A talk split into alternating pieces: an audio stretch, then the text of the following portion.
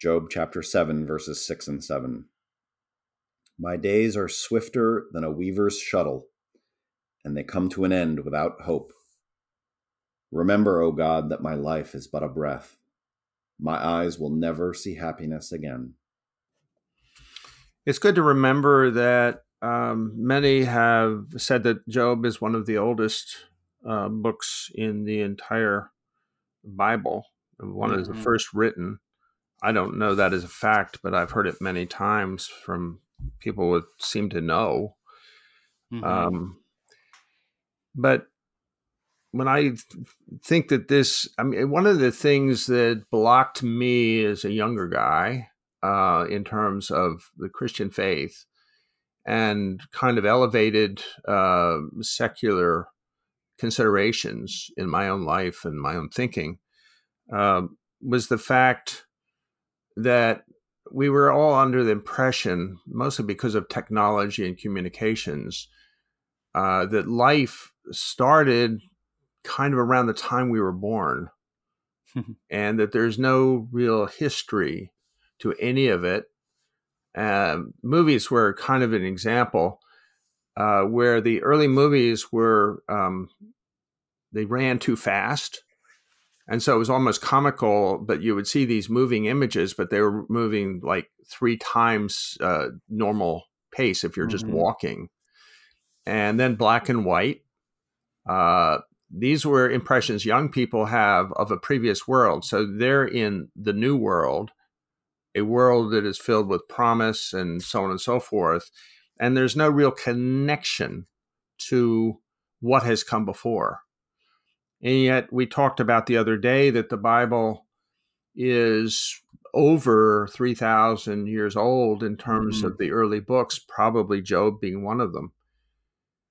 And one of the th- and one of the things I, I think about, or one question I ask, okay, tell me, everybody, in the last 300 years, how much has human nature changed? Mm-hmm. Mm-hmm. And if you go to Proverbs, for example, or any of the wisdom books in the Old Testament, or the entire Old Testament, forget the 2,000 years uh, uh, in, in terms of the Christian era, but thousands of years ago, the issues were all exactly the same as the issues we all face as individuals today. There's no difference. Mm-hmm. There's no difference we haven't evolved. yeah.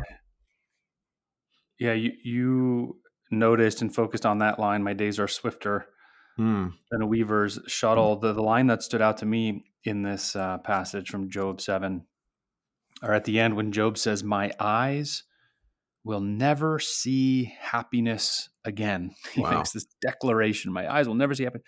Now we know the end of the story. We actually know he's wrong there is a re- total restoration of his life at the end of the story. But I love the fact that, that that's still in the Bible, right? He he says this declaration, "My eyes will never see happiness again," and it reminds me of you know doubting Thomas in the New Testament in John chapter twenty when he says.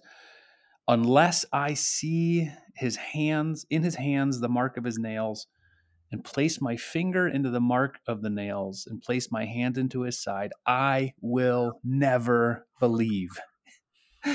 Job says, I'll never see happiness again. And Thomas says, I will never believe. And, uh, you know, just a couple of verses later, Thomas is saying, My Lord and my God, because Jesus is gracious to appear to him and let him see and place his fingers in those wounds. But the Bible, if the Bible was written in a way to kind of you know scrub it clean of any doubt or struggle or weakness mm. these phrases wouldn't be in there. You know it wouldn't job wouldn't we wouldn't know that job said i'll ne- my eyes will never see happiness again. And i just love the fact that it's all in there. We can have these honest cries these laments. It's okay to cry out i'll never love again. I'll never get a job again. It sounds really whiny and pathetic when you first hear it, but you know what? God's big enough. Just go ahead and declare that. You're probably going to be wrong. Watch him prove you wrong. Trust him, but it's okay to, to just let it out like Job did. Let out the lament or or make that skeptical declaration like Thomas did, and then watch as God shows up and blesses you with the truth. You know, in the uh, after the service yesterday, Don, um, who's who was an English professor and mm-hmm. he's been in our Bible study, is working on a book. I, I shouldn't say this publicly, but he'll get mad mm-hmm. at me. Um, however, I found the idea of the book intriguing mm-hmm. in that because we're we're talking about well, how do we get out of this frame of mind where the world is just a ton of bricks on top of us and there's no escaping it? You know, I'm never going to be happy. Mm. And the answer, uh, it, it, he's writing this based on people that have maybe later in life, uh, you know, not, not as kids, but actually discover the Bible and they start reading in Genesis or they start reading in, you know, Matthew or wherever.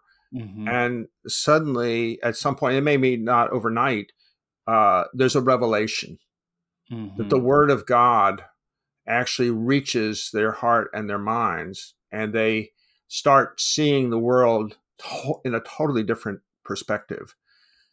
And when you were talking, uh, and I think we've t- said this before, but in Isaiah, um, you know, and it kind of picks up on the Job passage. It says, The grass withers, the flowers fade. When the breath of the Lord blows on it, surely the people are grass. The grass withers, the flowers fade, but the word of our God will stand forever. That's, that's Isaiah 40. It's also in, I believe, in First Peter. He quotes it. Um, it's it's just the eternal nature of the biblical narrative is there for everybody. Mm-hmm. And there's a piece of it that is that is going to speak directly to you if you will allow it. Mm-hmm. And that sometimes means devoting real time, real time in a limited life, because we have a limited amount of time, uh, to discover who we really are and where our our friendships really lie. Hmm. Right. Because they, because they they they re, they rely they they exist in a connection to Jesus and to God through the Holy Spirit, and it changes everything.